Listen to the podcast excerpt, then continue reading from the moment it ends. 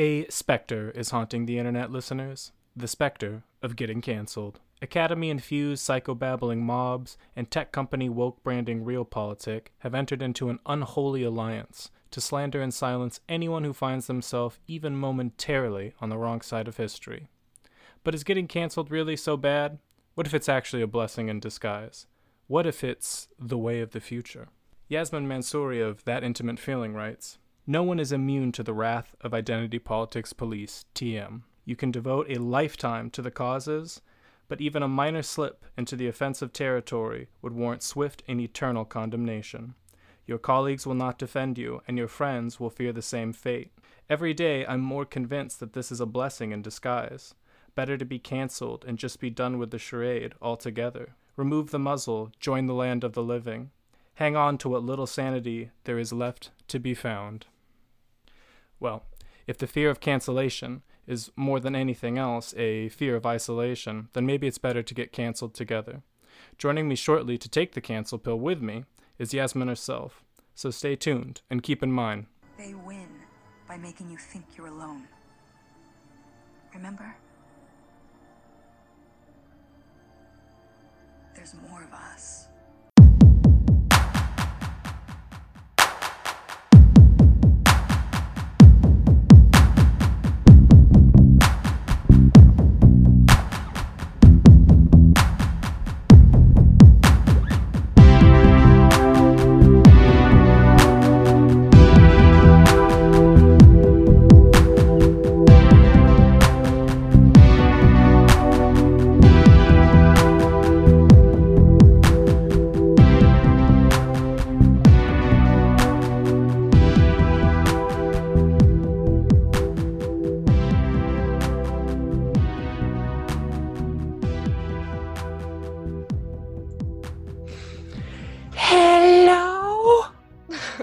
Hello and welcome to Schizotopia. Here to get canceled with me today is Yasmin Mansouri from That Intimate Feeling. Yasmin, how are you? I'm ready to get canceled. Great. Ready to take the ca- cancel pill. I think we should start off just by asking uh, what would your definition of getting canceled be? So, I think canceling is generally just an attempt to deplatform, publicly shame, and intentionally or even indirectly result in some sort of real world consequences like losing your job, your friends. And I don't think all cancelings are made equal, and some people seem to absorb the blows and grow even stronger to, you know, some sort of final form. But I think those cases are generally exceptional. So, also, I was thinking about this. I think there's a distinction that we can make between two different types of cancellations. I think there are cancellations that engender disgust. And I think those are the ones that it's possible to recover from. So, disgust would be sharing anything kind of inappropriate, like an inappropriate opinion or feeling, but nothing that is so beyond the pale that you can't come back from it. Because those would be the cancellations that engender rage. And I think those are the ones that have a sense of finality. So, you've fundamentally breach some sort of major societal contract, child abuse, rape, something like that, where there's just no coming back from it. Mm. Yeah. That would be so, that would be kind of like, you know, uh, I think everyone would agree that uh, Bill Cosby is unconditionally canceled, right? Yes. But where where this gets controversial is that um, there's people who are uh, quote unquote being canceled for things that are far less egregious than uh, uh, rape or child abuse or anything like that. Right. When when it becomes controversial is when it's people being canceled for opinions.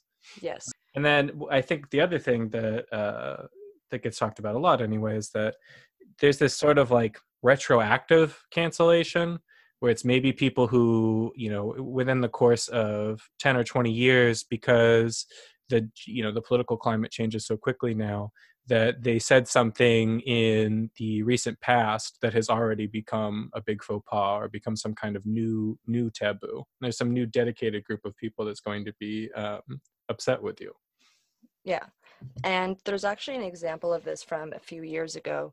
There was a gentleman who raised close to a million dollars for some sort of charitable cause, and it got a lot of attention. So this um, do-gooder reporter took it upon themselves to scour through the uh, recesses of that person's Twitter, and they found something that the person said like 10 years ago that you know was offensive and they brought it to light and the person became very controversial and then the person who raised all the money ended up losing their job and then when people found out that the reporter went out of their way to find those old tweets there was a backlash against the reporter and the reporter themselves also ended up losing their job but i feel like that's Yeah, double was, double canceled. It was a double cancel. If, yeah. Wait, if they if, if they cancel each other, do they both get uncanceled? There's got to be some loophole clause there, right? Like a double a, a double cancel negates the original cancel, right? So they would have to team up in that scenario. Have you seen Chicago, where the two can't remember their names? They're like these like jailbirds, and they're pitted against each other in the beginning and then in the end they realize that if they team up and have a double act together they make a lot more money they would have to do something like that like emerge like a phoenix from the ashes and i don't know maybe maybe that would be in their favor no but that sounds great yeah so my point being that i think that's kind of from a bygone era though that there would be some sort of backlash against someone who's scouring that deep into someone's past to find something offensive. It seems now that that's completely acceptable. That's the norm now. Just stalk somebody's, uh, just lurk somebody's social media until you find something that you you can hit them with. Yes. Because this is what I, I'm trying to figure out: is that is that is cancel culture going to become the norm, or is cancel culture itself going to be canceled and everyone's going to get cancel pilled? I don't. I don't do a lot in the. Uh, I'm not really in the prediction game too much because I hate being wrong about things. so I try to take a step back from that. But I, I don't think that everyone, I don't think the cancel game will be canceled so soon. I think the only way that there's going to be any sort of successful backlash, because there's been attempts from the right wing to counter it. You know, you had people like Milo Yiannopoulos, who kind of branded himself as an incendiary and yes, as the antithesis to SJW, campus culture, that sort of thing. The reason that I think that that failed is because when you brand yourself as someone who is contrarian, then you have to oppose everything that mm-hmm. happens. Otherwise, your audience isn't interested because they expect you to be perpetually outraged at whatever the other side comes out with. Right. So I think that becomes uninteresting and you lose a certain amount of nuance that prevents you from having a certain amount of mass appeal. And you have to be really careful that you don't make any mistakes because you have put a huge target on your back. And so I think that there's a ceiling I just wanted to give you my my take on Milo, which is that I think that his only real mistake was that he blinked. I think that that was the problem is that he finally said something that was a little bit too offensive. And what's interesting to me about that is that the group that actually went after him was called Young Republicans young something it was like a it was like a zoomer reaganite group if you can believe such a thing exists oh. that, it was like it was like young reaganites who want to go back to the party of reagan who oh don't like it's like anti anti maga anti kind of breitbart cons, you know new right conservatism who went after milo for this for for the comments he made i'm pretty sure it's on joe rogan about how he used to have sex with his priest or something like that yeah. and i think the only the only mistake that he made was apologizing he had that that would that should have been his moment um, where he broke with Breitbart and where he said, "No, I am uncancelable. I will never apologize for anything I say, no matter how outrageous." Because once he came out, I don't I don't know if you saw the press conference that he did when he when he got in trouble when he when he I think he left Breitbart. You know, he looks kind of sad and pathetic, and he's apologizing. He's basically doing the thing that he promised he would never do. And to me, that's like that's when his when his brand was destroyed. I think right. that actually he would have been fine if he refused to apologize. Yeah, because you ride the wave. And uh, yeah, I guess with blinking, he didn't do that. I didn't know actually that that was the final, uh, that that was the thing that broke him. So here's the other thing with all of the attempts I think that have been made by the right wing or by anyone to be uncancelable or to fight cancel culture is that it's kind of been a lone effort. And if we think about the fundamental psychology of what's happening with cancel culture, it's this is not a new phenomenon. Cancel culture has existed in the form of public shaming for as long as humans have had civilizations Right. and even prior to that. So it really just comes down to the notion of rejection in group and out group. And rejection is one of those emotions and one of those fears that is so deeply rooted in the human psyche that it's pretty much a part of our limbic system. There's been theories that people who are drug addicts, the way that drug addiction even happens is that you've suffered some sort of fundamental trauma in your childhood that had to do with rejection. And you're Mm. somehow, it's a maladaptive coping mechanism for you to take up drugs and then find absolution. What's happening is we're giving some of our most ancient instincts very contemporary tools of asserting themselves. And what happens with that is when you see someone who is on a lone mission to fight against IDPOL, then no matter how salient the points they're making, if they're on their own, there is still a fear that if you were to join that person, you would have to be doing it on your own because there's, you know, a certain amount of Mhm. distance, but like you don't know this person personally. So if you start, And no one wants to get canceled by association either. So Right. people are going to be reluctant to stick up for you, right? exactly, is there anything more lame than getting canceled by association? Like, dear God, at least do something interesting yourself. Yeah. So I think what it's going to take is some sort of collective to emerge together and to be cool. Honestly, like I think a lot of this comes down to the cool factor. I can't think of a single person who has railed against this sort of thing who has genuinely been cool. Because Milo, because Milo's cringe and he's try hard. Um, who else is there? Ann Coulter is not cool by any stretch of the imagination. There's this YouTuber, she's like 14, but they took her off the platform because I think she was going to show up at the YouTube CEO's house or. I can't remember why she's on. There was some sort of controversy, but like she drops really like she's openly anti-Semitic, all of this stuff, and she has like a little bit of a cult following. I think she had close to a million subscribers before they took her off the platform or something like that. And I would say that she has a bit of a cool factor, but she's also like 15 years old, so Yeah, but then there's people, I mean, like Kevin Hart, for example, who he got in trouble for some homophobic tweets, and so he could no longer host um what was it? The the Oscars? Oscars. Yeah, he got canceled from the Oscars because he because of uh, of some gay jokes he did, you know, 10 years before, or something like that on Twitter.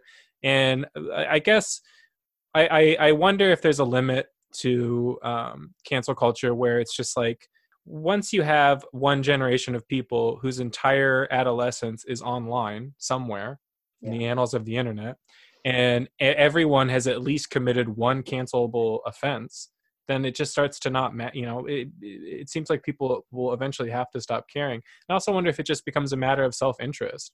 At a certain point everyone will know that they have at least said one bad thing on the internet that could get them in trouble if they ever are in the spotlight but I I also feel I see what you're saying and I think that's definitely an important point, but I think the fact that people get canceled at different junctures in their life might protect cancel culture in that sense. And I also think that there are people who the Ted Cruz types who are like 9 years old and they know that they want to go into politics and then so they start like censoring themselves from age 9 oh no i hadn't even considered that Yeah, so there's a lot of busybodies out there who are going to see the writing on the wall and they're going to know how to play the game. And usually these kids are type A.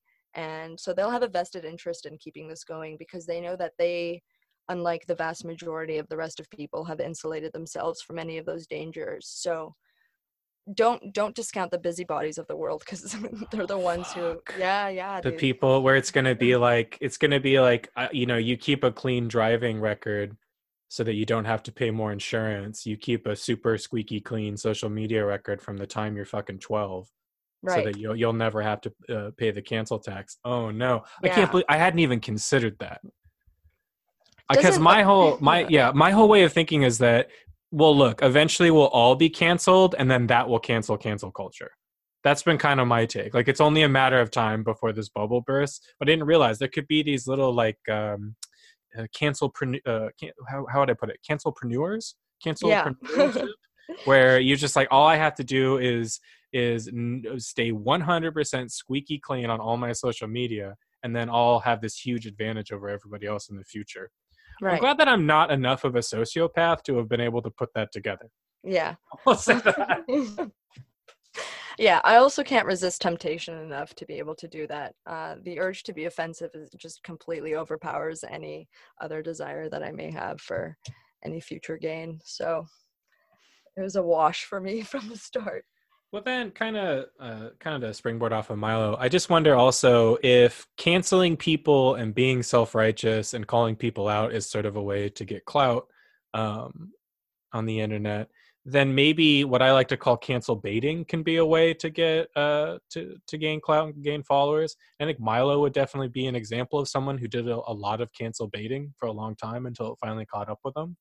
Um, but I could see there being left-wing versions of this emerging.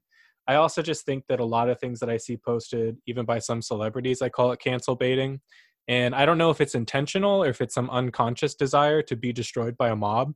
Um, I'm not. I'm not completely convinced, but I, I, I can see that becoming a, a, a thing as well.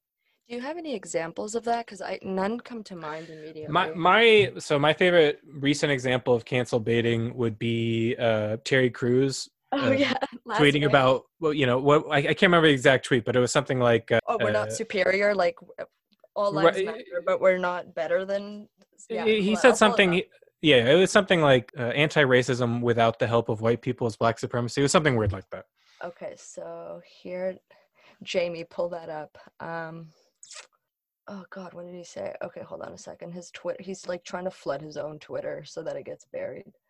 Ah, okay. So he said, defeating white supremacy without white people creates black supremacy. mm-hmm. yeah Equality is the truth. Like it or not, we're all in this together. Oof. i think that's i think that is such a it's one of those things it's such a neutral thing to say that i don't think it's even worth getting upset about or talking about it too much but that's the that this is another interesting aspect of cancel culture my opinion is that if you uh, even trying to be neutral or trying to um, come up with some moderate or, or pragmatic answer to a problem even that is going to be considered offensive and taboo People have been getting fired for tweets that they've liked. Not even tweets that they've written, but people going through their likes. yeah And so it's yeah, it's reached it's gotten pretty bad.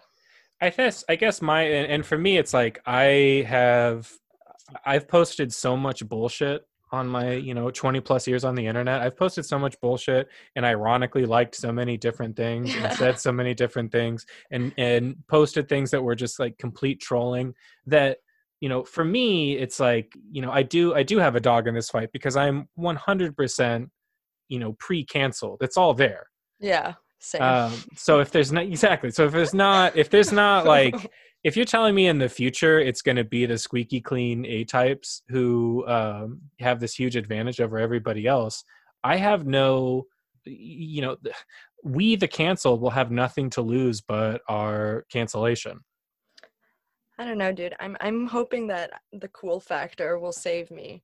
And uh the cool factor being the girls want to be her, the boys want to be her. If people want to emulate you, then you've really insulated yourself from a lot of blowback. So like just be cool and you can say whatever you want. That's going to be my policy. Uh, um well on that subject though i want to talk about the ghost of problematic past and yes. just something something you can bring up from your past uh sometime that you were uh, almost canceled, canceled, banned, got in trouble for, got kicked off uh, a, any service, anything like that? So I've had a few of those, but I think uh, the most interesting one was when I was sexy Isis for Halloween uh, twice. And and not the goddess. Oh no, no, not not the goddess. The the uh, the new caliphate. not the Egyptian goddess. Right. Yeah. No. But in fact, the terrorist organization. All right. Yes. Just, and just... yeah, that's an important clarification because I'm sure people go as sexy Isis the goddess. It would be fun if you pissed off like one small group of like neo-Egyptian pagans or like some hoteps or something. They're like, "How dare you disrespect our goddess?" All twelve of them. Just, yeah, just so... like, there's like ten hoteps on the internet who were mad at you for dressing up like so sexy enraged. Isis. um. So, but yeah, I was sexy Isis for Halloween, and I did it to piss off a lot of like drunk white. I was in university at the time and I just did it to piss off a lot of drunk white kids at house parties and I was fairly successful, but I it was canceled baiting too, I have to say, because my logic was that mm-hmm. yeah, no kidding, right? Go figure. Um, because my logic was that if ISIS is targeting Shiites and especially Iranians, then as a Persian, I'm entitled to mock them on a level that is maybe one of the most offensive to them, which is like kind of, I guess, like, I, I don't know. Be- being a woman walking around in public? Yes, that and that, that did, alone didn't, didn't, take much to get permanently canceled in uh, the caliphate. So no, um, but then it ended up being like some sort of really diluted version of like FEMEN running around a church to crusade against child abuse because you're not necessarily accomplishing anything and like they don't really care i mean i think yours is cooler if, if if it makes you feel better. Yes thank god not canceled. And so the way that i wanted to treat it was maybe the equivalent of an Armenian dressing up as a Turk and making them look really, really stupid and being like, yeah, but I can do this because they killed my people and also like fuck Turks. Well, so. and then, but then that's also funny because there'd probably be a bunch of liberal white people who'd get mad because they don't know the difference between an Armenian and a Turk and they don't know anything about that history. And right. it's probably. And I- probably the same. Very few Americans could tell you the difference between Sunni and Shia. Yeah, and I was hoping that that would happen so that I could so that I could shoot back with, well, actually. and so you I got my. you were just uh, hoping someone would try to get real woke on you. Yeah, and they did. I got kicked out of a few house parties, but not before making some points and making some people look really stupid. So, you know, I got my rocks off. it was a six. I went as sexy ISIS again the next Halloween. In fact, it was such a successful mission that I was like, I need to experience this again and it was a better costume the second time around. I put more thought into it. Yeah, so that was, I would say that's definitely something that maybe I could have been canceled over, or there was attempts, but you know. One of the weirdest experiences of my entire life that actually left me uh, speechless, truly speechless. I did not know what to say was uh, we were talking about As I Lay Dying, the novel by William Faulkner in a literature class I was taking. And I was just talking about how the book is a metaphor for the decay of the South and these basically, you know, like underclass, the, the, the white underclass um, and the white Southerner kind of contending with the um, destruction of his culture and his way of life. Um, and these two Asian students in the class told me that I was stereotyping um, white people and that I, I shouldn't do that. and I just I like I was truly speechless. I didn't I thought that they were joking at first. And uh I you know I realized that they were dead serious and that this was like some some weird twisted wokeness in their minds that me talking about the destruction of the south and people like white people being sad about it or something is somehow me being bigoted towards other white people. I still can't wrap my head. Oh my god, yeah. it was the know. one of the weirdest thing. It was like terminal Berkeley brain. Did anyone respond? Was there just like a dead silence in that room? And there was a lot of yeah, there was a lot of confusion, and I just like. it's also funny because you know you could almost you, you could almost get the idea that if I'm talking about the destruction of the South, that I'm I'm mourning the destruction of the South or something like that. which I, you know, if anything, I would expect people to get mad about that. But that's not the line. That's not the line that these guys were were taking. They were saying that I was like stereotyping the South Oh as dumb rednecks, and I'm just like, I don't understand how you can read this book and not see that that's clearly what the mess. I mean, whatever. It's just, it's the, the the point is, it's like people. Again, and this is why I think that you're gonna, but why cancel culture will eventually cancel itself is because you it's like you're strip mining whatever you can get. You've you've gone through every possible thing to be offended about, and you've looped back around where you're telling um, some random white dude that he can't stereotype other white people or something like that. I don't. I just don't see how that how that type of thinking is possibly um, sustainable.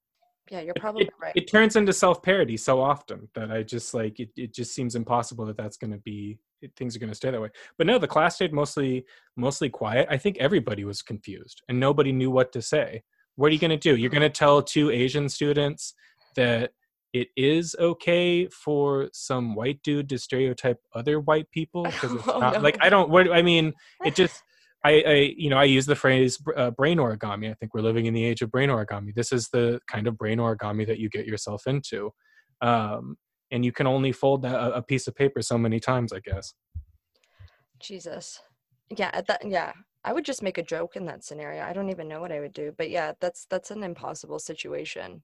Yeah, Yeah. I, I couldn't believe it. Um, I want to talk about uh, Ghost of Woke Past. Is there any time where you got woke on somebody, um, and now you kind of regret it? You feel kind of silly now that the years have gone by. So incidentally, my ghost of woke past is also the same as my ghost of problematic past in that I think what I did with the sexy ISIS costume is while I don't necessarily regret it, I think that it was kind of a cringe way of trying to make that point and uh, I think I was trying to one up them by exposing the inherent shortcomings of their arguments and then being more justified in my outrage than them and so it's it- like that's not fun for anybody right. point. I mean, you were definitely setting people up.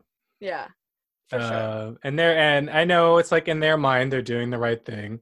Um, they're they're trying to be be tolerant of Middle Eastern people or Muslim people. Um, and you're intentionally throwing a wrench in that. I still say I still say it's completely deserved, but I I could see that. I think mine, the one that I cringe about the most, is that I I got into an argument with my ex girlfriend once because she told me that she liked being catcalled Oh. this was many years ago and she told Oh, me dear. she's like she's like i don't care she's like i don't care what these feminists say i like being catcalled it makes me feel sexy you know they, they've never you know none of these guys who ever uh, catcall me they never do anything bad to me they, they're just paying me a compliment and i just Right. kind of said well maybe but i kind of think that dudes do that to impress other dudes more than anything else um i still think that but i ended up like you know really trying to insist really trying to convince her that it was it was a great wrong it was a great evil that she she should never take something like this as a compliment. And i just it, it's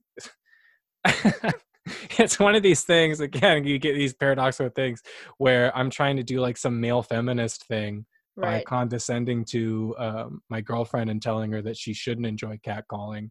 And there's really no there's no um, there's no good way for that argument to go it's probably better just to avoid it entirely but i just Right. couldn't help myself right i thought that what she was saying was so um, but i thought that what she was saying was inconceivable So the thing with catcalling too, if I can just comment on that, I see where she's Please. coming from.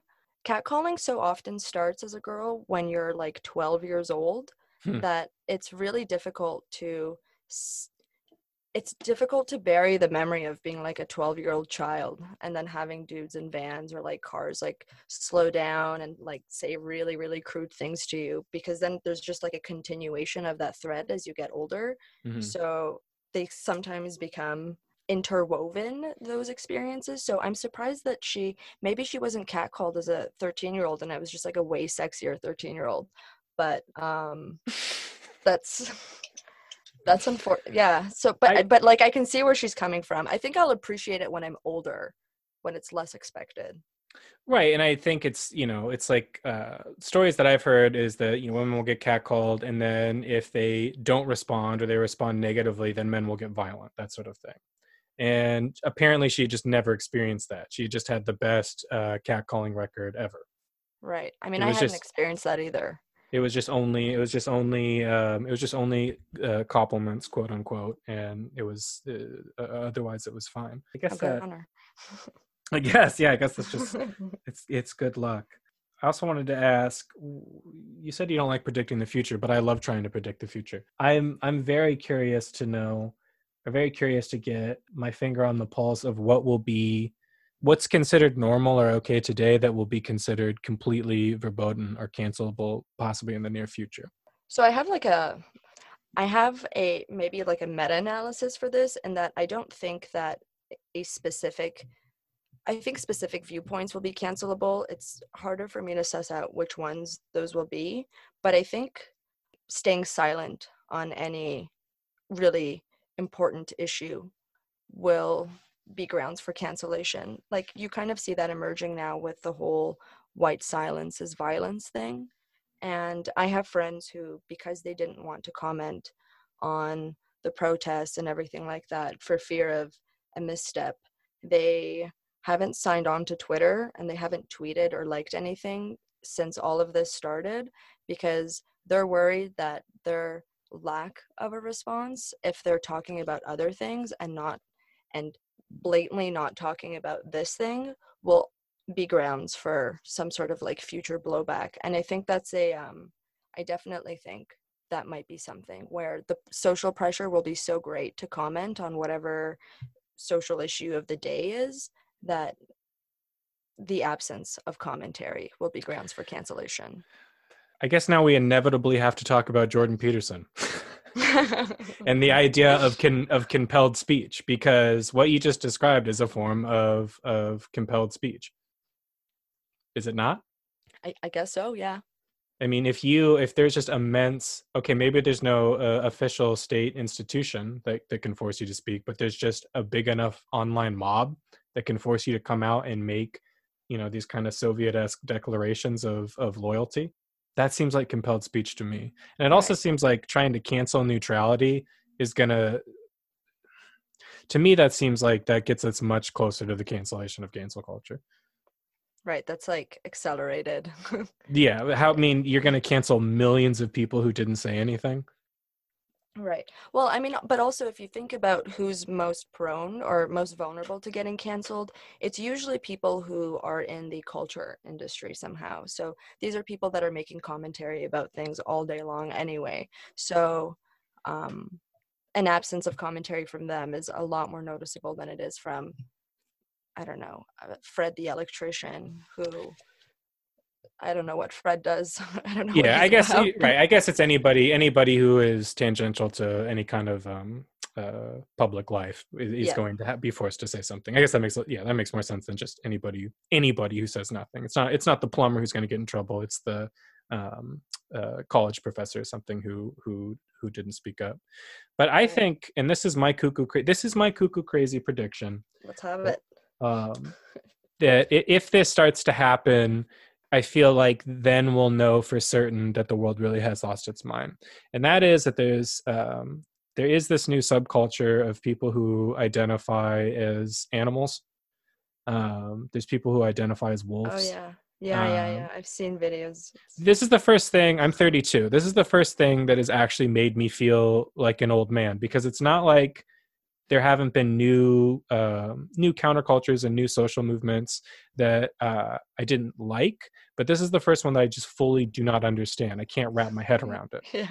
And that's when you know you're getting older, when you cannot even begin to conceive of how this thing is cool to young people and I see people wearing wolf tails and wolf ears and this whole like animal kin thing, which right now it's it's a joke. It's relatively marginal as as are furries, that sort of thing. But if that actually becomes a new movement, a new identity that demands that it gets its stripe on the gay flag and demands that um, it gets public and legal recognition, and people actually get canceled because they don't want to call somebody wolfkin. And here's the thing: I know that sounds totally nuts but so would a lot of the things that people are getting. Yeah. Oh no, it's completely you know, just ten years ago. Possibility. Yeah. yeah. No, you're absolutely right. I can. I'm picturing it in my mind right now, like this whole evolution of this becoming an acceptable identity. And this yeah. is it's funny because now I, I sound and I know that I sound a little bit like you know how some conservatives sounded 10 or 20 years ago. I remember like I think it was Bill O'Reilly or he was Tucker Carlson saying like, "Oh well, if they legalize gay marriage, then what stops me from marrying a turtle?" And I was like, "Well, that's you know ridiculous. No one's ever going to advocate for turtle marriage." But I never could have conceived of a world where people would say, "Well, I sexually identify as a turtle." I sexually this- identify as a wolf. You know, like whatever. the slippery slope fallacy is not so much fallacious maybe as we thought but yeah i mean there's definitely people who feel that way even about the way um a lot of the gay rights stuff has gone. Okay i'm veering into like controversial territory uh so you might want to like Welcome to the problematic zone. yeah, yeah. um so people who said that okay but the gays said that we just like want to be accepted and we want to have the same rights as you. We're not going to shove it in your face. We're not going to make it appealing to children and like bring them into the fold somehow. But then now you have kids like what's his face the amazing that like 11 or 12 I year think old it's Devin the Amazing, the drag kid. yes Yeah. and he is gesturing to snorting ketamine on Yeah. camera with this like grown man and it's the absolute worst nightmare of every single person who reluctantly however many years ago was like well okay like we can sympathize with you so it's fine and, And- they're and- saying yeah and I and I, I do want to say this though is that that's also the absolute worst nightmare for most gay men in America, because their entire movement was trying to say, look, we're not pedophiles. That's not. It's not fair to label us. As, it used to be that gay and pedophile were synonymous or considered synonymous, and that's the thing that they that the gay rights movement had to fight against and say, no, we're we're we're normal people just like you. Other than that. Um, we like people of the same gender that does not make us uh, pedophiles pretty far from it. And so when you when you have stuff like that like that is the worst nightmare for the older generation of gays. Right. And so Yeah. I, I and and then at the same and what's also interesting to me is that i would call that a form of cancel baiting too. There seems to be this weird desire on um on some of the amongst some of the younger uh whatever you want to call them leftists saws where I, I think they have some weird desire to get uh, ostracized and they'll keep pushing the envelope until they get ostracized because that's how because in their minds that's how you get vindicated. Right. That's how you Do you- proved yourself as a as a true revolutionary or, or whatever. Whatever it is that they what, what, whatever it is they're aiming towards. Right. And then you've won the oppression Olympics because whatever thing it is that you're pushing is one of the few remaining things that isn't widely accepted. Therefore, you're oppressed. yeah i have to keep poking the bear until it finally bites me Right. Oh. which even which even pointing that out is probably a cancelable uh, uh, offense because I want to get into what my what what is currently um, my most problematic view. I think, which is that I cannot for the life of me see what J.K. Rowling said that was actually wrong. Yes, I actually agree with you on that. Because really I feel like I feel like I'm literally going insane because I read that tweet, the supposedly transphobic tweet, ten or twenty times, like trying to see even even from the perspective of somebody who was um i don't know to the to to uh, still on the extreme left trying to see what the what the issue was she's saying that biological sex still exists and we should at least be willing to consider it Yeah. I mean, am I what am I missing? What what is incorrect about that? Even from like a hard left perspective, what is incorrect about that? Saying that gender exists at all? Is that now completely verboten?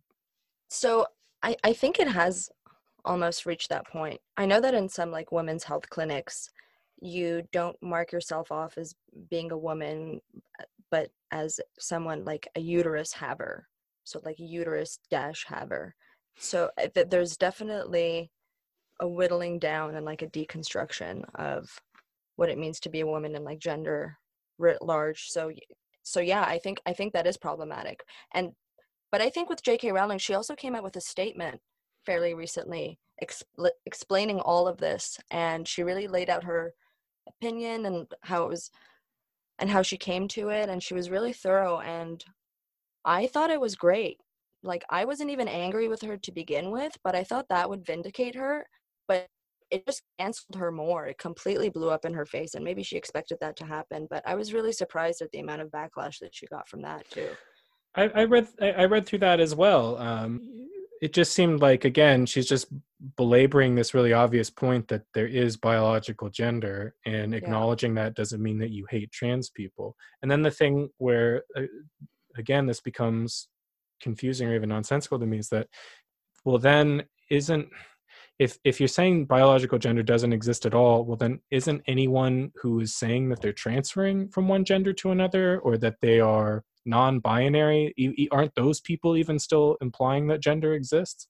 That's the thing. That's the that's where i reach that's where i hit a wall where i like i don't understand the logic of it. Because you have to you have to consider two things at once that are completely in opposition to one another. They're contradicting ideas. So I, I, I don't know how to do it. Maybe I'm not smart enough or like enlightened and I just I can't do it either. I don't know what to tell you.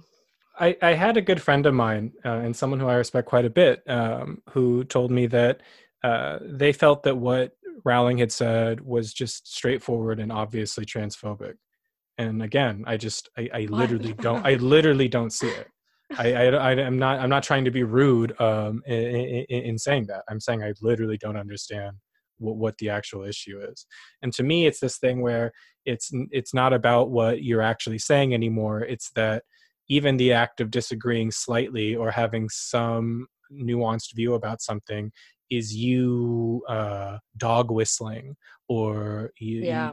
you you ha- you you're playing some type of uh, 4D chess where this is the opening yeah. this is the opening play for some greater um, uh, fascist master plan because now it's not it's not about what you've actually said it's that what you've it's what you've said could possibly imply what's yeah. the absolute worst faith take of what you said and that's what you're going to be judged by right and i think there's something that's very classist in that too in that because you don't have a anti-racism certificate and you're up to date on the most unproblematic language slash unproblematic viewpoint you are somehow in danger of, of being canceled just because you don't understand something and you don't know where the pulse is in terms of or like yeah it's long yeah i mean absolutely and it's long been my view that what most of so-called intersectionality actually is is it's just um, a game of hide the trust fund for wealthy liberals.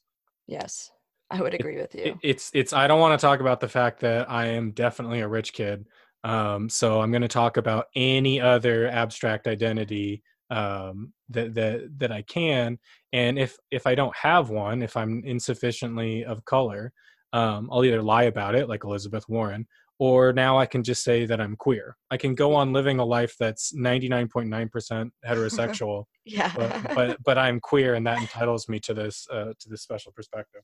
Yeah.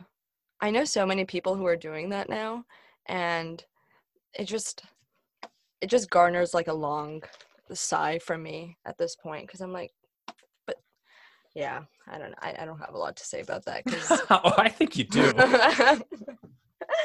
Yeah I, I know too many people doing that right now to I just what what what what drives me nuts is this is that I don't people identifying as queer or saying that they have um, you know an, a non a slightly non hetero um, orientation or identity in and of itself doesn't bother me. What bothers me is that it's the same people who get blue in the face, uh, mad about cultural appropriation.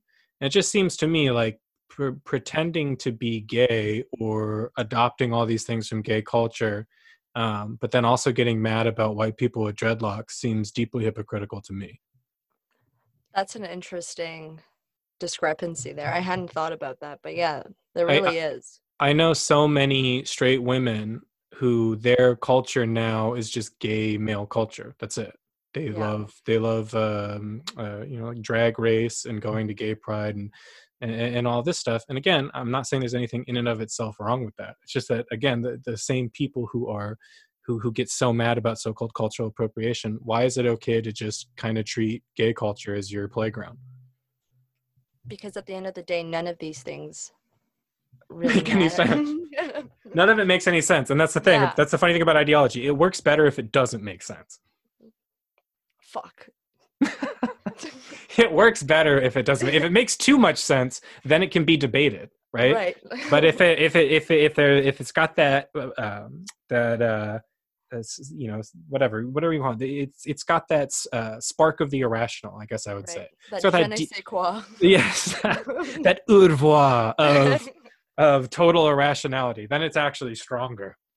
That's so depressing. It's it's so like if only you knew how bad things really are. It's like this is what it's come to.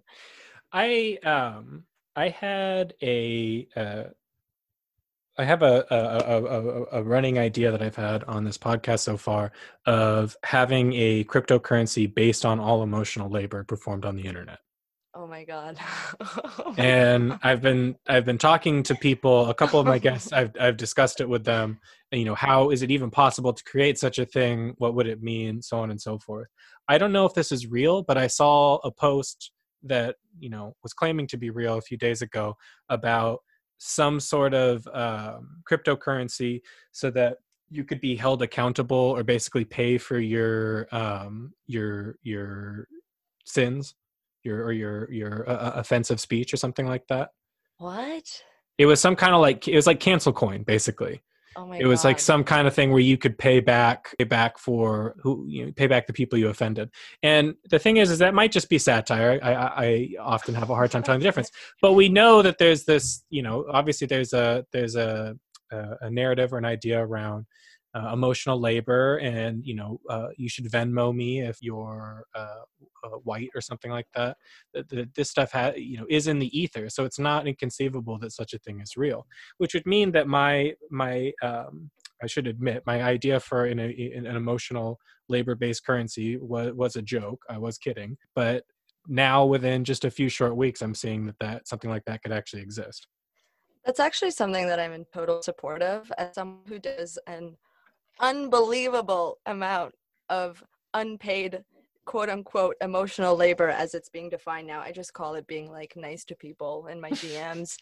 um I I feel like I'm entitled to massive amounts of reparations and I haven't wanted to hop on any identity or social justicey causes until until this very moment because emotional labor reparations is something that i can get behind truly and i think there's a lot of there's a lot of us out there who are suffering in silence who would agree with that I so, but my thing is that just how do you quantify emotional labor then? Because my plan was that it would some it would record everything that you did, or the more you you allowed uh, of your daily life and internet interactions to be recorded or put onto the internet. Um, obviously, the more uh, the the more uh, the, the higher the dividend that you would get back. And I also I also have a theory that maybe the more involved your behavior is, is probably more pro-social and then could technically be more um, considered more valuable but that's not necessarily true i guess there's lots of trolls who have very antisocial behavior that's that's um, just as involved Right. Well, it could also be who it is that you're providing that emotional labor for. So I think if I'm providing emotional labor for like a very disenfranchised group of people right now, and they're more disenfranchised than another group of people, then maybe that entitles me to like some greater sum of money. And there's like a hierarchy of disenfranchisement.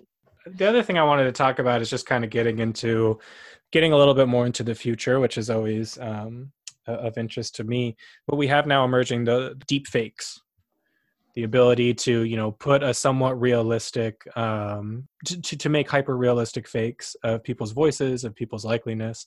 You could possibly make scandalous videos uh, out of anybody anybody who's Yeah. ever had their their image recorded or put on the internet and i do wonder if if something like that if if in the future everyone could make a realistic video of anybody doing something or saying something horrible could that be the end of cancel culture where it's just like nobody n- no one can possibly know what's real anyway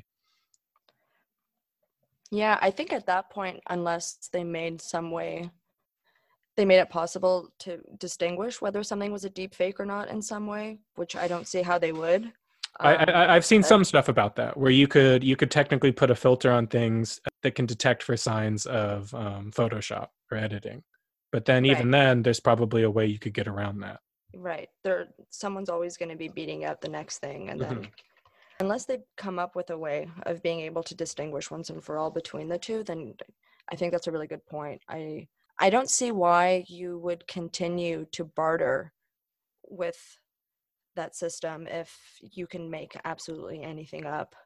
But I, I still think there's a lot of value in, in that right now that hasn't yet been exploited to its full capacity. Like I know Cambridge Analytica, when they get involved with uh, campaigns in a lot of foreign countries, like I know they've done stuff with like, I think it was Bangladesh or something like that, that they work with deep fake stuff in some of their campaign ads and they'll just they're extremely blatant with how they utilize this kind of technology so i think it's Mm. still got a lot of potential Well, the uh, the other thing is is that um, conversely, uh, it could just be that in the future, even when you do get caught doing something, you can just say, "Oh, that was a deep fake."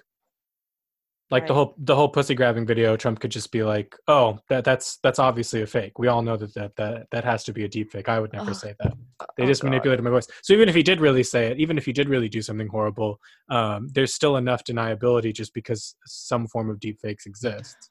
oh you know what this reminds me of this Mm. is like when prince andrew was being interviewed and they showed him that picture of him with one of those epstein girls and he was like oh this picture is doctored and it's clearly not a doctored photo but he's staring her down as if to like challenge her like really do you want to push back on the fact that i'm saying this is a doctored photo like we're going to argue about whether or not it's a real photo or not because But then how you're can just- you know? right right People are really good at Photoshop. I don't know.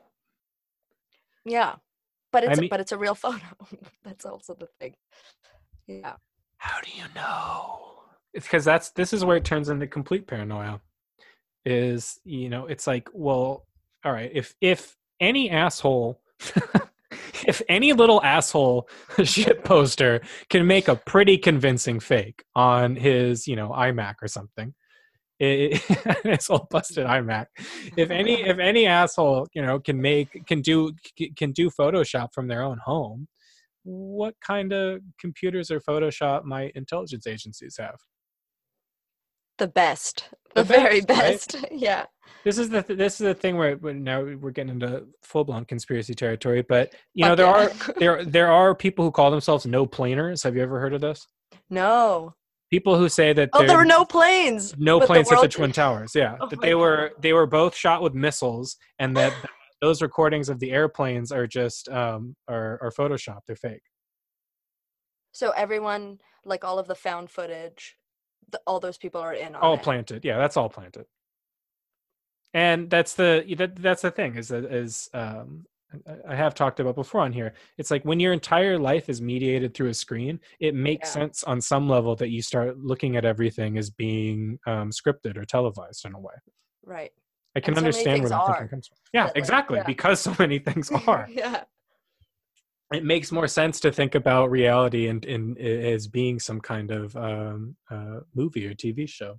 I understand where that thinking comes from. I think I share it, sharing it in a lot of ways. yeah so do i isn't that also a reference to hypernormalization or something like that right Mm-hmm. Yeah, definitely. When the when the simulation when when the you're right when the simulation of reality is more real than reality, eh, that's that's hyperreality.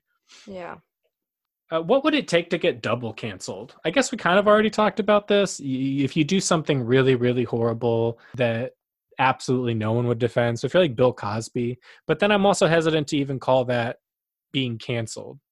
Being Yeah. convicted of like a heinous crime is not the same as being right is not the same as being um, uh, ostracized for having for, for for saying something offensive right, so I, I am wondering it's like what what right now would you have to say where you could get denounced by both the the left and the right. I guess maybe if you're like pro see i was going to say if you say something that's like pro islamic terrorism but then there's enough people on the left who would probably defend, defend you yeah. You yeah even if what you said was like really really egregious. Yeah i know.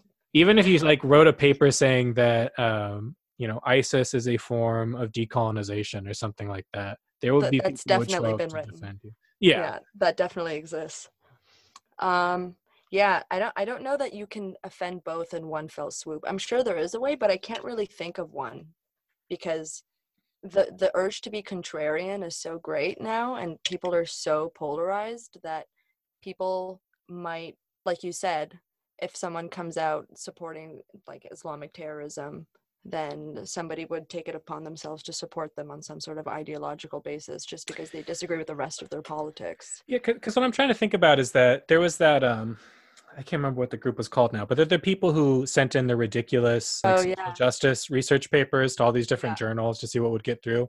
And there are things that argue for you know things that that are absurd, like Queering houseplants. yeah, yeah, yeah, stuff like that, but not things that are like in and of themselves egregious. I'm thinking like if you could write a paper saying that um, you know Stalin was Stalin queered the Soviet Union and like the the starvations of Ukrainians were some form of uh, like decolonization of anti-Russian supremacy, something like something weird like that. Something where you're actually arguing something egregious. I'm also wondering what could you bait the right with in in a similar way. Like, could you write a paper, you know, saying that um, Darwinism is secret Zionism or something like that? But that's just that's just they- like but- boring yeah. anti-Semitism, you know. right. And they probably yeah, they, that might not even piss them off even. I guess the one, I guess the biggest one is that I don't, I don't think it's like very many left-wing people who get into the whole flat Earth tunnel. No. Because I mean, I talked to a lot of, um, I shouldn't say a lot. I talked to some actual flat earthers. Flat Earth, Actual ones? yeah, Like well- real oh whoa, they well, exist. but I mean, and this is the issue though, is that when you watch like flat Earth YouTube videos and you're saying like, okay, uh, it's called Poe's law, where you you literally cannot tell the difference between the parody of something and what the actual sincere expression of that thing would be. yeah. Yeah. Um, because some of these some of these arguments are so absurd that you you have to believe in a conspiracy so big to make that the the flat earth, thing work that it I, I don't see how anyone could accept it because once you accept flat earth you're basically living in the truman show which yeah. to me would mean that anyone who's advocating for flat earth then would be targeted by that system pretty easily Which system? The the- whatever system is keeping us on a flat earth. I mean there are like a lot of these conspiracy theories are all about masonry and nasa um, all being the same organization. And it's like well then why don't they just kill you? Right. i mean if they're really keeping it a secret that we live in a tiny bubble that was created by god presumably or or or some other force it just seems like it would not be easy it would not be hard to get rid of you. Yeah. Cause especially because it usually is accompanied by like lizard people or, or reptilians or something like that, so they can just like shapeshift into something deadly and then take you out, and then you can't make YouTube videos anymore with like, I don't know, slideshows with pictures of the Earth that you say don't exist. They think that there's like a few. Well, actually, there's so many disparate views within the flat Earth community that you can't even account for all of them, but. Some I of them see- are really funny. I just think that with like uh, a lot of the conspiracy culture stuff is that this is another way. You know, once you once you have a once you have a political discourse that's so hyper polarized, it's kind of like a, a, an attempt to escape from that is going to lead a lot of people into these conspiracy uh, communities. Yeah, because they find refuge there. Yeah.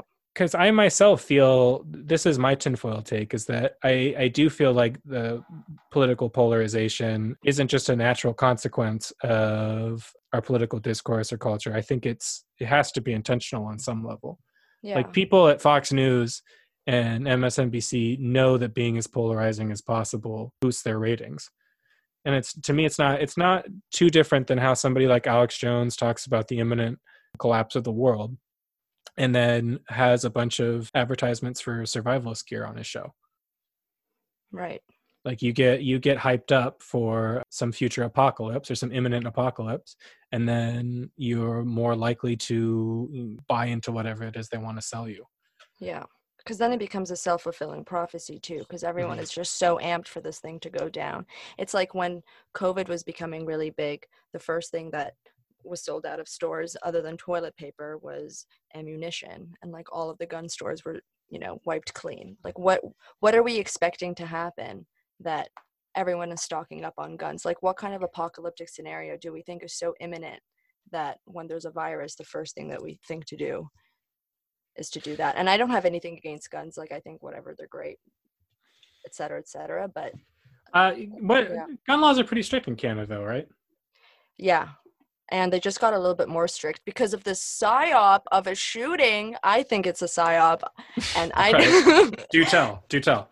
so there was this dude who was super um, super obsessed with the RCMP, which is the Royal Canadian Mounted Police. They're our equivalent of the feds, so they're like our FBI, I guess you could Mhm. say.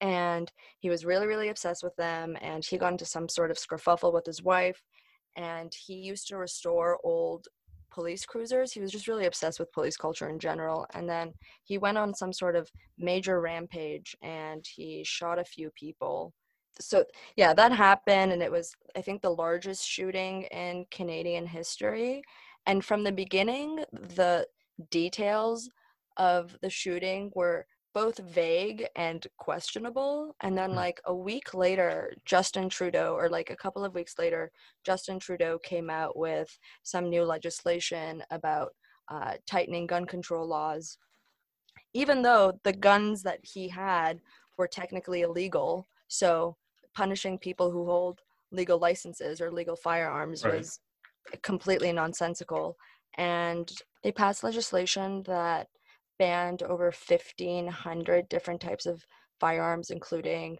a variety of semi-automatic rifles whose capacities are limited to 5 cartridges. So we don't even know what kind of guns he used because they didn't release that information to us. And they said that because the investigation was ongoing that they couldn't release that information but for all we know he wasn't even using those types of guns and the whole thing happened like very very conveniently and now it's become harder to get guns so yeah there's de- like it's become harder in canada to answer your question it's become harder in canada to get guns since that happened Well, huh. So I thought I didn't I didn't realize that um you there was still much private gun ownership in Canada at all. i'm yeah there i mean we've got guns in in, uh, in our house my dad Oh. has a few he's got like uh his hunting license and stuff. I uh, forgot this detail. Hold on, I forgot this detail. This is ahead. important. So the reason that it's even more conspiracy-ish is that he either it was like four hundred seventy-five thousand dollars was deposited into his account, What? yeah, or was withdrawn from his account, and this was an obscene amount of money for like a veritably unemployed rural dude to have like with it, it just didn't make sense that someone with his life would be able to even have that sum of money let alone withdraw it or deposit it in one go i should Well, look up the details of that and too, this is yeah. this is one of those things where it doesn't like regardless of what actually did or didn't happen when when the government is trying to pass laws about um, or trying to pass legislation based on a case uh, of which the details aren't even publicly known yet that's just in and of itself is shady. Yeah. Yeah. Th- Huh. like the canadian government clearly can't pull off an effective psyop because when the daily mail is calling it a psyop and saying that he was an undercover rcmp agent because he withdrew 475 in one go like three days before the shooting then yeah you really fucked up. But that's when but that's see that's when i start thinking but then is is It's it making it psyop. is yeah is it calling it a psyop and making it look like a psyop part of the psyop? Yeah I know. these are the rabbit holes that i go down like every single day with something different and then it just gets to a point where i'm like ah, and then i just have to walk away. Yeah well welcome to schizotopia there you go. This yeah. is your brain on memes. But the, I do want to say this about Trudeau real quick though, because what what drives me nuts is that um, he is a good example of the hypocrisy of cancel culture. Because to Yeah. me, there should have been no coming back from the blackface. the shit. blackface thing and well, it, it almost makes me. Well, it, it, it's funny because what makes me angry is is that if you really believe in all this uh, wokey sensitivity shit, that's at least uh that's at least a sincerely held belief. But when it shows itself to not even be a sincerely held belief, that's when it becomes truly infuriating. In my yeah opinion. because, because you're you're- ruining lives arbitrarily essentially there is no way that there is no way that somebody like Donald Trump, for example, could have gotten away with blackface. yeah. I mean, can you imagine the fucking meltdown if there if if pictures Oh uh, emerged of Donald Trump in blackface? Like, I And- can't even begin to wrap my mind around. And then he said, and then for him to say, "Oh, I don't even know how many times I did it." So like, it's like an untold amount of times that he's been in blackface that Why he can't even keep track. I mean, some of the the the one the video of him, I think at a fair or carnival or something like that, to me is so damaging that I I really thought that he was going to have to resign, especially after all the shit that he had said in the past. I thought it was over for him. For, so for him to get reelected, and maybe you can, uh, I- don't remember. It was by a thin margin, but he he still he he, he got reelected by a a sizable amount, right? Like he didn't lose. They didn't lose their majority, did they? Um, I actually I was in the states last year when the elections were going on, and I've substituted any interest in Canadian politics with American politics from like when I was like 13 years old. So I really, I honestly like couldn't tell. you. It's actually quite embarrassing. Um, wow. No, I don't think he does have a majority. I think it's a minority government right now. Actually, hold on. I want to be sure Okay. about this though. Yeah, it wasn't a majority government. It was a minority government. Um. All right. Never. Well. No, never But mind. still, he was still reelected. So yeah in any case he he um it, it wasn't a deal breaker i uh I, i'm still shocked by that um i want to talk about taking the cancel pill getting cancel pilled and and what that would actually mean because it seems to me uh there's just going to have to be a movement of people who decide if, if the canceled form a supermajority then no one can get canceled anymore yeah. and uh, I'm I'm curious what the, what's that what what that's going to look like because I think that we could start some kind of cult, and I mean you and I specifically. We could start some kind of cult where you join you join the cancelgram, you join the cancelgram, uh, and once we get once we get a majority of North America, or maybe just a plurality of North America, once we get however many million people, we just instead of having like a black square that you repost, we just come up with the most offensive image possible, and everybody reposts that and gets canceled. And Like, that oh, like yeah, a just- Jonestown thing. where ex- exactly, exactly. A gigantic, a gigantic Jonestown of of uh, cancellation. I feel like that is the only way. That sounds really fun, actually. That sounds like one of those like transcendental, like spiritual moments that you experience every once in a while, where you're like, "Oh, It would be the new is one. Reformation. It would be the new Reformation.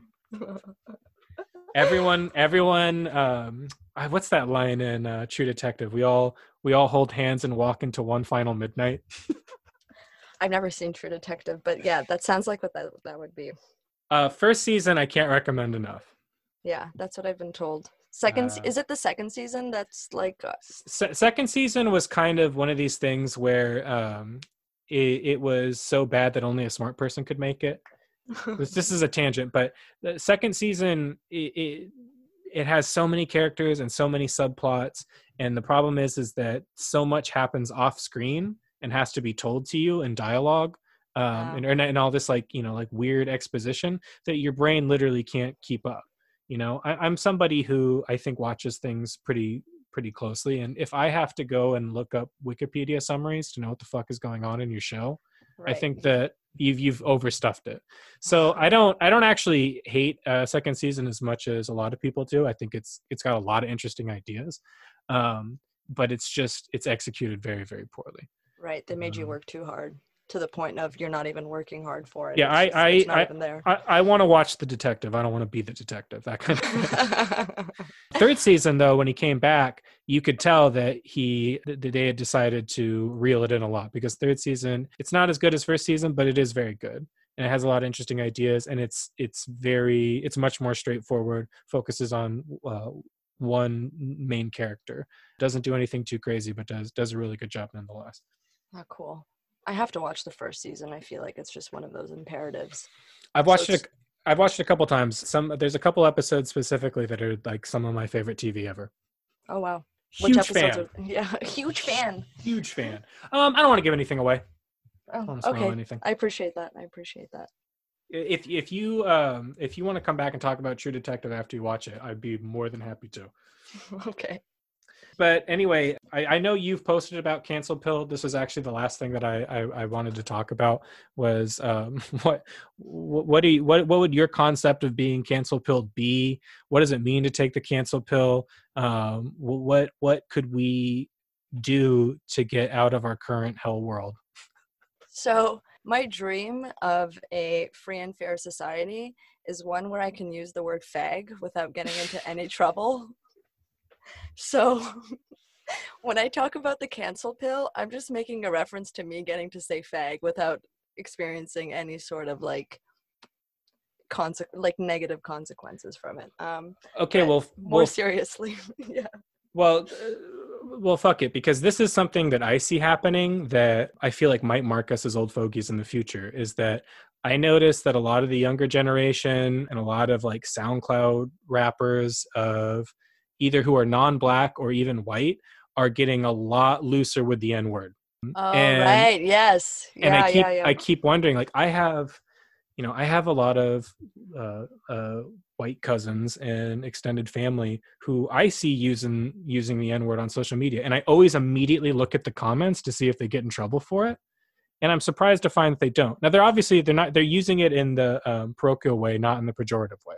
Right. They're, they're they're not using the hard R. They're using it like um, like uh, uh, like black people would use it, and it's Right. um, it's if that's acceptable to do online, or even how many people drop m bombs in their memes, and you know they're not black, and this sort of weird thing, Right. where I could see in the future, in, in one or two generations, where the words become completely normalized.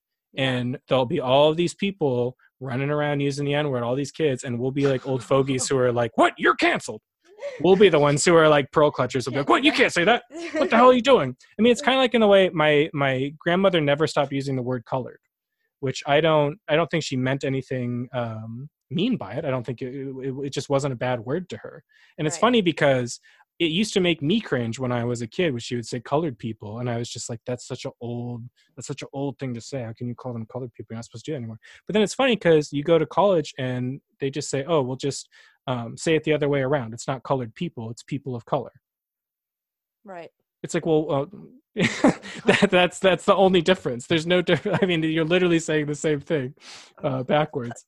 Yeah, but that would make sense, right? To to take a And it it that. So Works right, better if it doesn't make sense. exactly. So I don't know. Um, I could see. I could see. You, you could end up with some weird future where the N word has become normalized, but the F word is still verboten. Well, I know people who drop the N word in a parochial sense in their DMs and stuff, and, and- DMs that I have with them that posted the black square. So, I, I mean, that might just be them trying to virtue signal, but I think that there definitely is like a Venn diagram or like this zone of acceptability with like, yes, I can use this word in like a very loose way, but also, of course, people use the N word in an ironic sense, but but we can also keep in mind that there's a very justified outrage or reason to be upset when people use it in the non-ironic sense. So There used to be. Um, there used to be this Mexican rapper. I worked at a, a liquor store for a few years, and there used to be this Mexican rapper dude who would come in, and he would always just start freestyling, and he had no hangups about the N word. I mean, he would use it freely. And I remember kind of thinking, like, oh, I, I guess that's okay. I guess, I guess, uh, this is my very white guy take on it. That's like, oh, I I guess, I guess that's okay now. I mean, he doesn't seem. It's like no one's getting mad, and he doesn't seem to have any uh, compulsions about it. Uh, so I guess, I guess that's just okay. But then one day he came in doing his regular shtick, um, and two black guys walked in behind him, and he immediately stopped. And I, I was like, I was like, I'm not gonna call him out, but but that, I thought that was very interesting. I was like, oh, so it's not actually okay, right. or you. But it's like it- it's weird because it's like okay, he thinks it's okay in private-ish, or he thinks it's okay. But then I, it's it's almost worse that way, though, isn't it? Like it's Right. okay to say it when they're not around, but you're they're actually in front of you. Oh, well, so I feel like maybe if those black guys were his friends and he had the N word pass, then he could have gotten away with it. But because it's like unknown territory, then he steps back. But then you think about people like Lil Pump, who's not black, who's saying the N word all the time, or like Tekashi even. So like even on a grand scale. yeah. It's actually funny. One day I had kind of um uh, another funny experience. There was this uh, there's this black kid who came in and he had this big leather jacket that had a shamrock on it and it said like Irish Pride and it had like a map of Ireland. It's a really elaborate like Irish Pride jacket.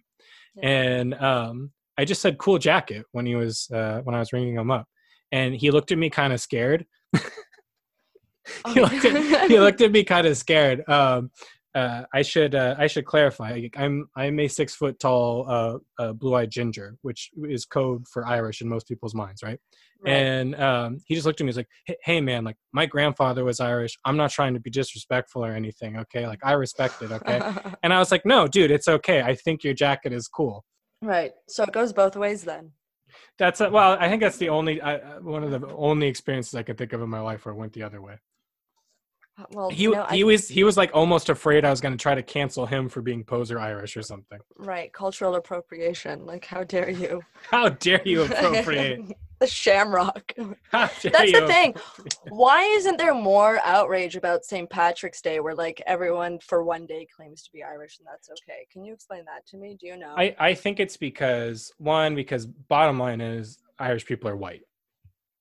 That that would they be weren't like, they weren't hundred years ago. yeah, here's the thing: people say that, that that the Irish weren't really white, and it's like yes, Catholics Catholics were definitely looked down on. You know, there were definitely like I would still say persecution or hatred of the Irish was more classist. It was never truly racialized. True. There was never a time where they were actually like where Irish people were actually considered officially non-white that didn't exist. But then I also hear people try to say that there's people try to argue that the persecution of the Irish or the that the the oppression of the Irish is a myth, and that is not true. You know, it's right. like there was definitely for a long time. You know, the Klan would target Catholics. There was huge anti-Catholic discrimination. Obviously, Ireland itself was um, was colonized, was patrician. Um, Irish people in America uh, did experience um, a, a certain degree of discrimination. Well, I've seen signs that say Irish need not apply, and you know, from photographs like way back in the day. So yeah, and I've heard you know I've heard people argue that those you know that wasn't as prevalent as it gets remembered, and it's sort of I don't know. It's there is some truth to it that a lot of new immigrants to America um, have all sort of uh, have this chip on their shoulder that comes kind of from first immig- uh, first generation immigrants who remember what it was like to be an outsider and that it gets exaggerated over time into like an oppression. And I could see there being some truth to that, but there's also just recorded cases of you know churches being burned of people being beaten of people you know having things stolen from them. My grandfather got his you know wages stolen from him when he was a, a groundskeeper. It was almost certainly because he was an irish catholic and they were just like we don't want to pay this guy that kind of thing. Right. like i think that that stuff definitely existed. Right.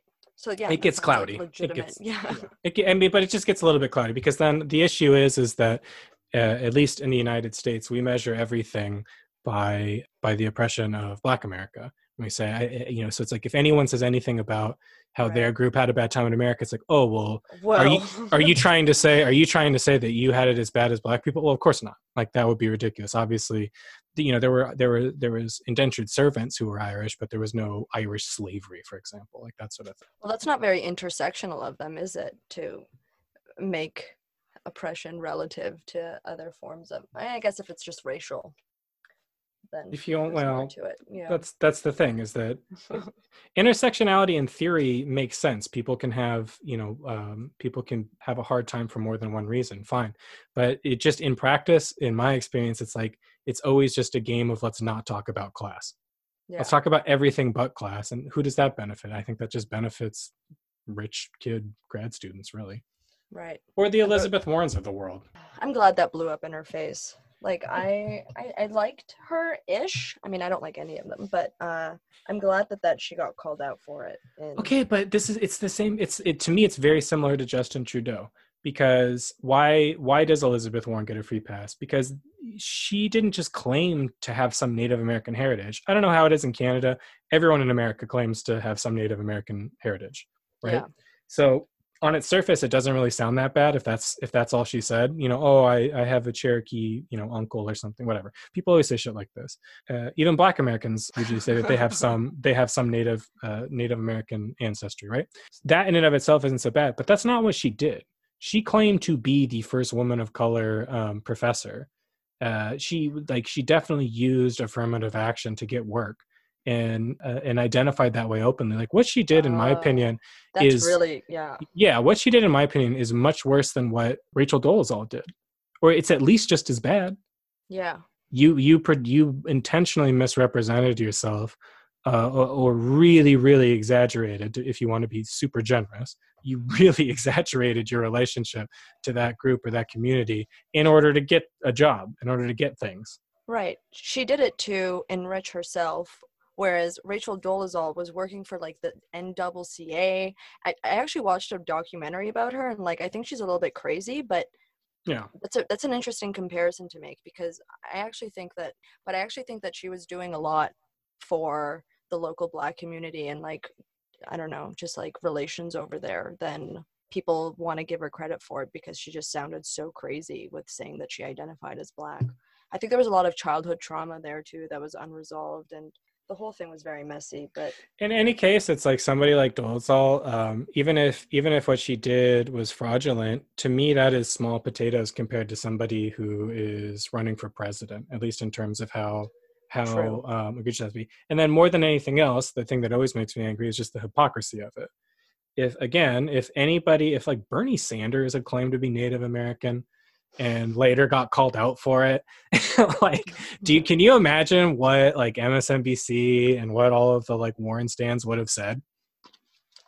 Right, yeah, they would have come for his yeah, they would have yeah they would have off. they would have been they would have gone ballistic and there's absolutely nothing there's absolutely nothing bernie sanders could have said that would have appeased them. How did how did Elizabeth get out of it? she claimed um well she did a dna test and found out that she's like any native american heritage she had was very very very very very tiny. Not really more than the average you know american whose family's been in this country for more than a generation. And i think she went and visited a native american tribe and you know apologized and and and, and did all of that. And you know that's great. But again it's like the, the hypocrisy of canceling people for things that in my opinion are much less egregious than what she did. And she just gets a slap on the wrist because she's because she's liz i you know it, it's the same it's it's similar with justin trudeau it's completely hypocritical how it's applied So, what do you think would happen in a scenario where someone who doesn't come from the same position of privilege and isn't a darling of the left to begin with is being canceled and they bring attention to those people who should have been canceled because they did something worse than they did? Like, how do you think that would play out? I think that they try a lot, right? Because I know that there's people on the right who um, who bring this up as much as they possibly can. It just doesn't stick because for their audience, you know, they don't care. Like a right wing audience, they- I, I, they don't they don't care as much about um, uh, blackface or pretending to be Native American or this sort of thing. Right. Um, and then a left wing audience was just going to say, "Well, you guys are Nazis anyway, so we don't have to listen to any." We, yeah, Your your criticism is uh, just doesn't is a non-starter. Right. It's just moot. It's also interesting to see. It'll be interesting to see once the social cost gets high enough, where it's like you and I will be just as canceled as Milo Yiannopoulos and Rachel Dolezal and all the rest of them. Where it just become like, what happens when everyone is canceled pilled for almost next to nothing? What do you mean? And for just saying the, The the conversation we've just had is already enough to get us canceled for life Yeah, in some. that's what that's what I'm worried about. so it's like there's no and I- like I, like I said earlier there's no there's no possible way that as I as my audience grows uh, that if somebody wanted to cancel me that they're not going to be able to find things to cancel me over How do you Um, think you're going to deal with that situation? Do you have like a do you have a game plan? my my game plan is just to be pre-canceled Right. That's kind of why I wanted to have this conversation with you, where it's just like I'm already cancel pilled. You could already go through things that I've said and already find so many things that are so um, relatively offensive, right? I Right. guess, and, and you know, it's like I don't, uh, I, I don't really care about being in academia anymore. I don't care about. I, I, I- I'm certainly not interested in running for public office or anything like that. So I'm happy to I'm happy to be canceled. But I also think that it, it to me it seems inevitable Um, though I, I hadn't considered your scenario. But to me, it seems inevitable that everyone will be canceled. Like, it, we're, we're we're headed towards a canceled future, which is not going to matter anymore. Another funny thing is, is if you want to get really apocalyptic, you could say that if the economy gets worse and life gets harder and the environment deteriorates more, like all of the the whole discourse that we're having today will just be seen as a form of of decadence. Yeah. Like no one will even care or even remember what getting canceled was. It just Well, won't even be on people's radar anymore. That's the thing, right? Like when you ask me, are we going to be the old fogies and our grandchildren are going to make fun of us? That's assuming we're going to even have grandchildren because people are still going to be like fertile or like not in pods or something or just incinerated to death because Yellowstone fucking. Who who, ca- who cares about who cares about cancel pilled if everyone's just black pilled? that's the i'm that's my thing though. I feel like my black pilledness supersedes my fear of being canceled because i think that down the line none of this is even going to make any difference. And not because we'll all collectively have been canceled but because we're just going to have bigger shit on our plate to deal with I you know what? Now that my now that my my uh, emotional labor cryptocurrency might actually already be coming into fruition from somebody else maybe it's time to switch gears and and finally give up on that dream. And maybe it's time to just focus on cancel pilling as many people as we possibly can. Accelerate. Accelerated cancellation where everybody everybody will just join one um they'll just join i guess they'll probably an instagram maybe a twitter and uh, one day once we get however many million followers we'll just say all right now is the time to repost the most Release. cancelable yeah the most can we'll, we'll now release the cancel virus it's nice to think about. I mean, that's but that's a lot of power to give one person. You know, being able to do that, I feel like you- we could get a lot of people to like grovel mercy in the lead up to that, and like somehow enrich ourselves if we were so so inclined. i don't want a dime i just want an everyone to be canceled i just want everyone to be canceled Yeah. if if you know it's remember that um that's that old quote if uh freedom is outlawed only outlaws will be free yeah. if everyone is canceled And nobody's canceled. if everyone's canceled nobody's canceled Yeah. and then in the meantime only the canceled are truly free Yeah. Like that I think that's what like the cool kids club is. Is like, "Oh yeah, you too. Like now let's just say whatever we want because it doesn't even make a difference anymore." you've already paid the cancel tax so it's over Exactly. Yeah. Um so but my fear is is that like you mentioned that you don't really care all that much anymore because you're not trying to go into academia or anything or um but I have to apply for grad school in December and I want to go into something that's like slightly mental health related well not slightly mental health related like fully mental health related and i'm worried that my refusal to give up saying the word retard or calling so- or calling something crazy or insane even though i'm going to go private on a lot of my social media things during the uh during the application process is i don't know it's somehow going to like come up and really really fuck me and i've basically already completely sabotaged my chances of getting into grad school simply by having been as present online as I have been for the last literally seven weeks. So I don't know. i yeah i don't you know it's i mean the, the truth is you're you're in for some shit yeah. at some point you're going to get some kind of talking to i you know and i don't know if what happened at evergreen um and other places if that's going to change the the if universities once they see that if if this stuff goes too far that it can actually cost them money if they'll then start to crack down on the humanities department a little bit and make them a little bit more tolerant that maybe or maybe they'll just double down and try to go super woke Right. be the well, last I mean, stand of wokeness and they'll try to cancel as many people as they can while they still can well, that's what they're doing though, right? If it's all the rich grad school students who are the most woke, then they have a they they have like a very they have a major stake in making sure that none of this changes and that we keep going down this path for as long as possible and just intensifying their efforts if anything because as also as wealth disparity gets worse and worse then they even have more of an interest in not calling attention to any of that as people become more pissed off about it and you know bring diverting everyone's attention back to this and then not doing any research related to I often, I mean, I often joke, quote unquote, that one day we're going to find, one day there's going to be some Pentagon leak, and we're going to find out that either intersectionality was just the sequel to COINTELPRO, or or that there's going to be some internal memo where it's like we were going to do COINTELPRO 2, but then there's this intersectionality thing that's happening, so we don't have to. right Almost positive that that paper is going to drop one of these days. and no one will care just like they don't with any of the papers that drop that are well that'll be the funny thing is that anybody anybody who's kind of um, anyone who's right leaning will jump on that which will be the funny thing and then anybody who's sort of post left like i am will um is going to jump on that. And then uh, i'm guessing that the wokies will just say that that's some kind of psyop. Yeah. Things are bad. Things are bad. Things are well things could be Yeah. things could be worse. Yeah. things are going to get worse. How about things, that? things are gonna get worse for sure. On black film.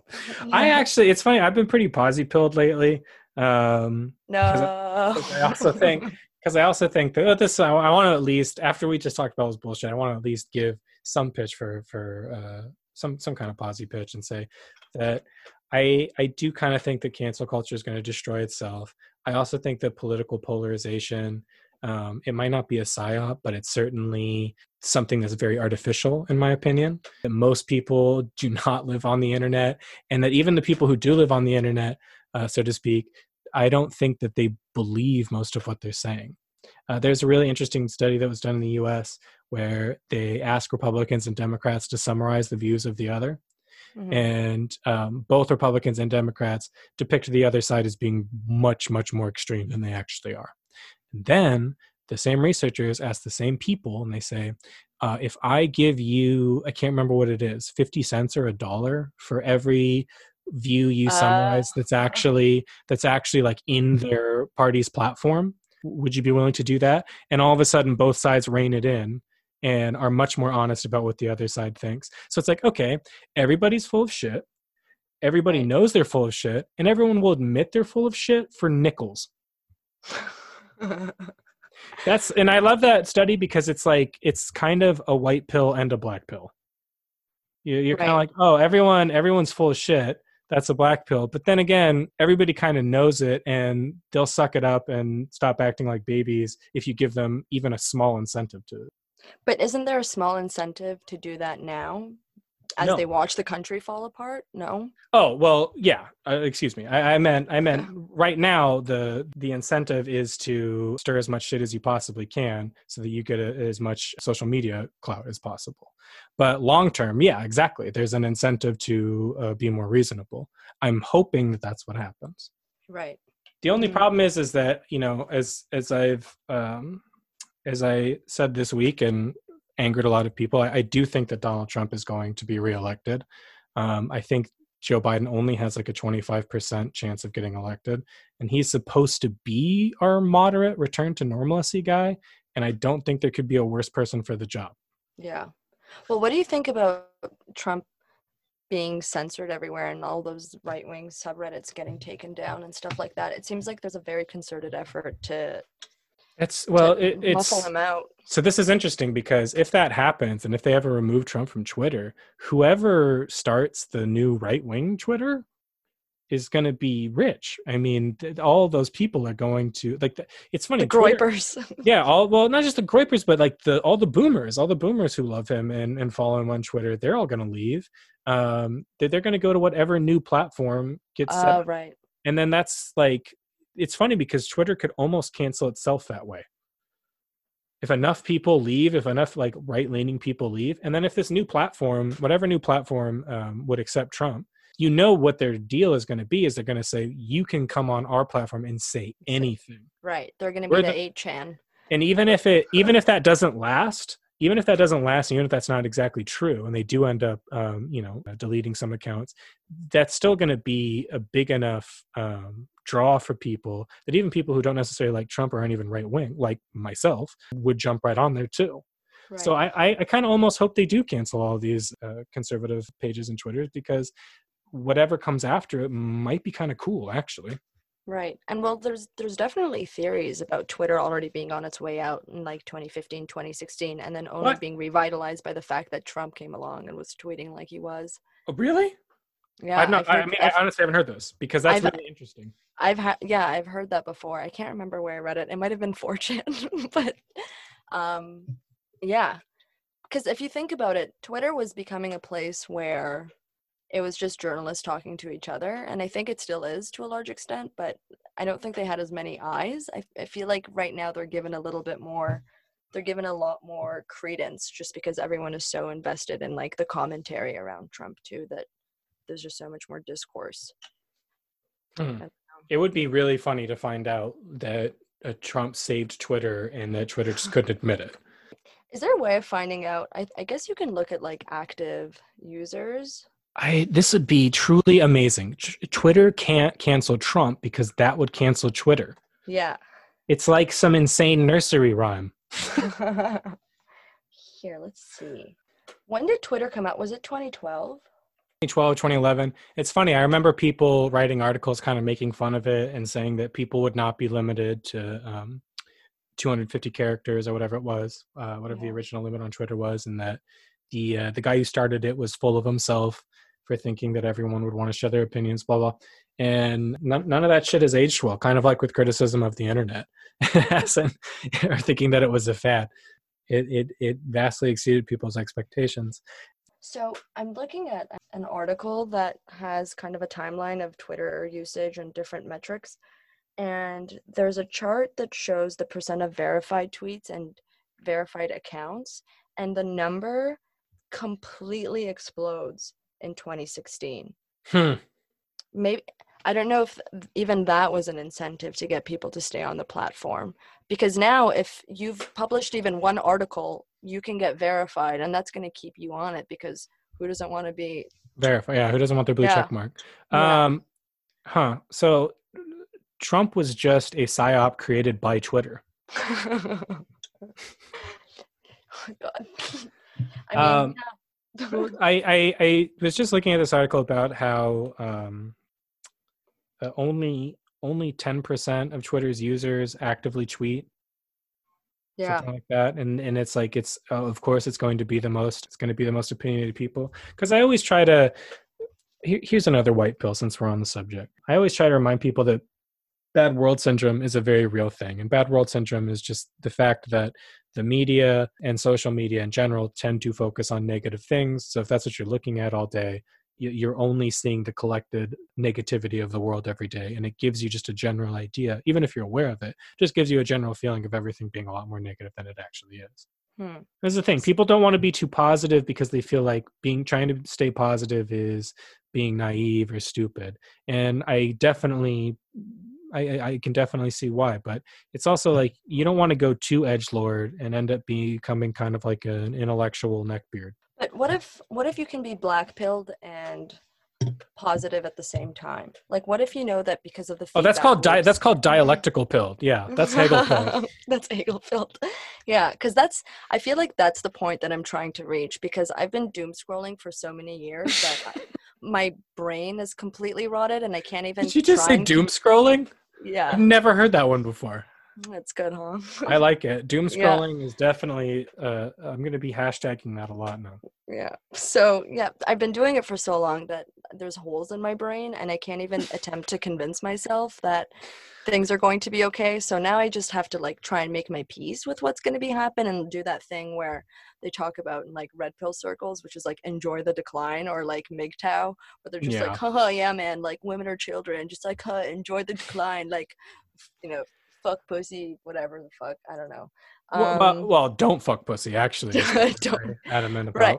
Well, they don't advocate celibacy. They just advocate not being in a relationship with them. No. Most MIG, uh, um, from my understanding, what I've seen of MGTOWs, there's one guy. Um, I'm not going to say his name, but there's one guy who uh, I watched on YouTube for a little while, and he was very adamant about you, you need to give up sex entirely. Just wow.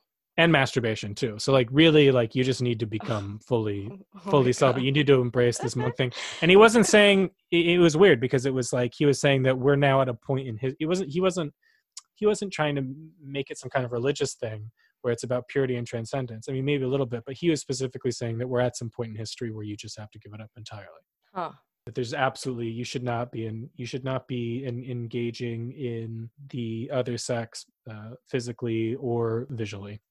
Because you're somehow enabling whatever it is that's going on. Right, you're going. You're. It's it's just beta through through and through.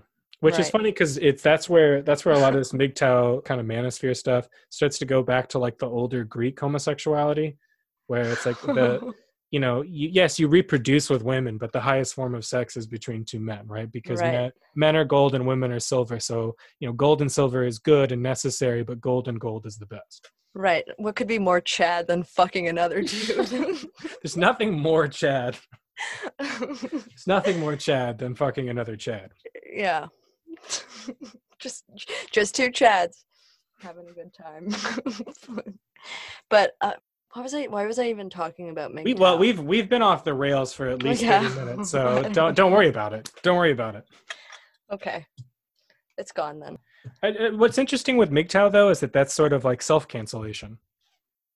Right. Um, you're just which- opting out. yeah it's this big opt out thing and then it's it's funny because there's always there's always a um, a female separatist kind of lesbian separatist uh, strain on the on the feminist left right? Like women who are saying any relationship with a man is a form of rape. Right. this sort of thing. Any like men men are all like emo like men are born incomplete they stay incomplete like scum manifesto. Um, Right. and there's just there's no point in consorting with them at all. We have to go form our own thing. And then it's funny you know when when men say the same thing and they go well cool uh, you, you know i agree the gender should go their separate ways i'm going to literally go into my man cave and play video games till i die and i'll never have to listen to a woman tell me to pick my shit up ever again Right. And then we get so mad about it. Like, no, you can't do that. how dare you leave yeah Come back, love me. yeah. come come back here so i can shit on you more Right. I think Andrea Dworkin used to talk about that a lot, how like all sex is rape. And then there was that like lesbian separatist movement, or it was just like political lesbianism, where like you want to fuck a dude, but like is that kind of horseshoe like back to the to the Greek thing with dudes fucking dudes where you're just like, okay, like I I am so rejecting or I so reject the other sex that I'm just going to go in the other direction and like start fucking the gender that I'm not actually into. Is that a thing? I don't know, If- dude. if, if it's not a thing it's about to be a thing You're right. Okay, so we are coming up on the better part of two hours, and I am out of questions. So, if there is anything you want to shamelessly plug, anything you else you want to talk about, um, any anything that you wanted to say that you didn't get to say, have at it. Okay. Um first of all, please don't cancel me. Uh, any of the views that I expressed in the last two hours are not my own. Uh, Wait, you say this was satire the entire time? yeah, I just want to say this entire podcast is Right. satire. Everything we do is satire. yeah. Um, I haven't taken anything seriously in 15 years. Please don't take me seriously. Um, what else? Check out my memes on that intimate feeling. Mhm. Um, hmm. You got a podcast, right? You got at least one episode up, right? Yes. So follow me on Instagram at that intimate feeling. I have a really cute, really cerebral, really cerebral, really sensitive podcast. And uh, it's not at all like what you heard for the last two hours, which is which is actually true. Um, it's very earnest and there's not a hint of irony in it. But then also follow my podcast page on Instagram where it is completely ironic and I talk about how racism is a good thing and that diversity is gay. So, you know, there's there's something for everybody, really. There's a definite mass appeal. All right, so go go check out that intimate feeling um, as fast as you can before it gets canceled. Fuck. dude.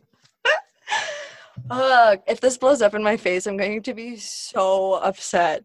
I Well, we'll we'll, we'll get canceled together. But in any Okay. case, uh, thank you so much for coming on, Yasmin. thanks. Thanks so much for having me. This was fun. Da-da-da.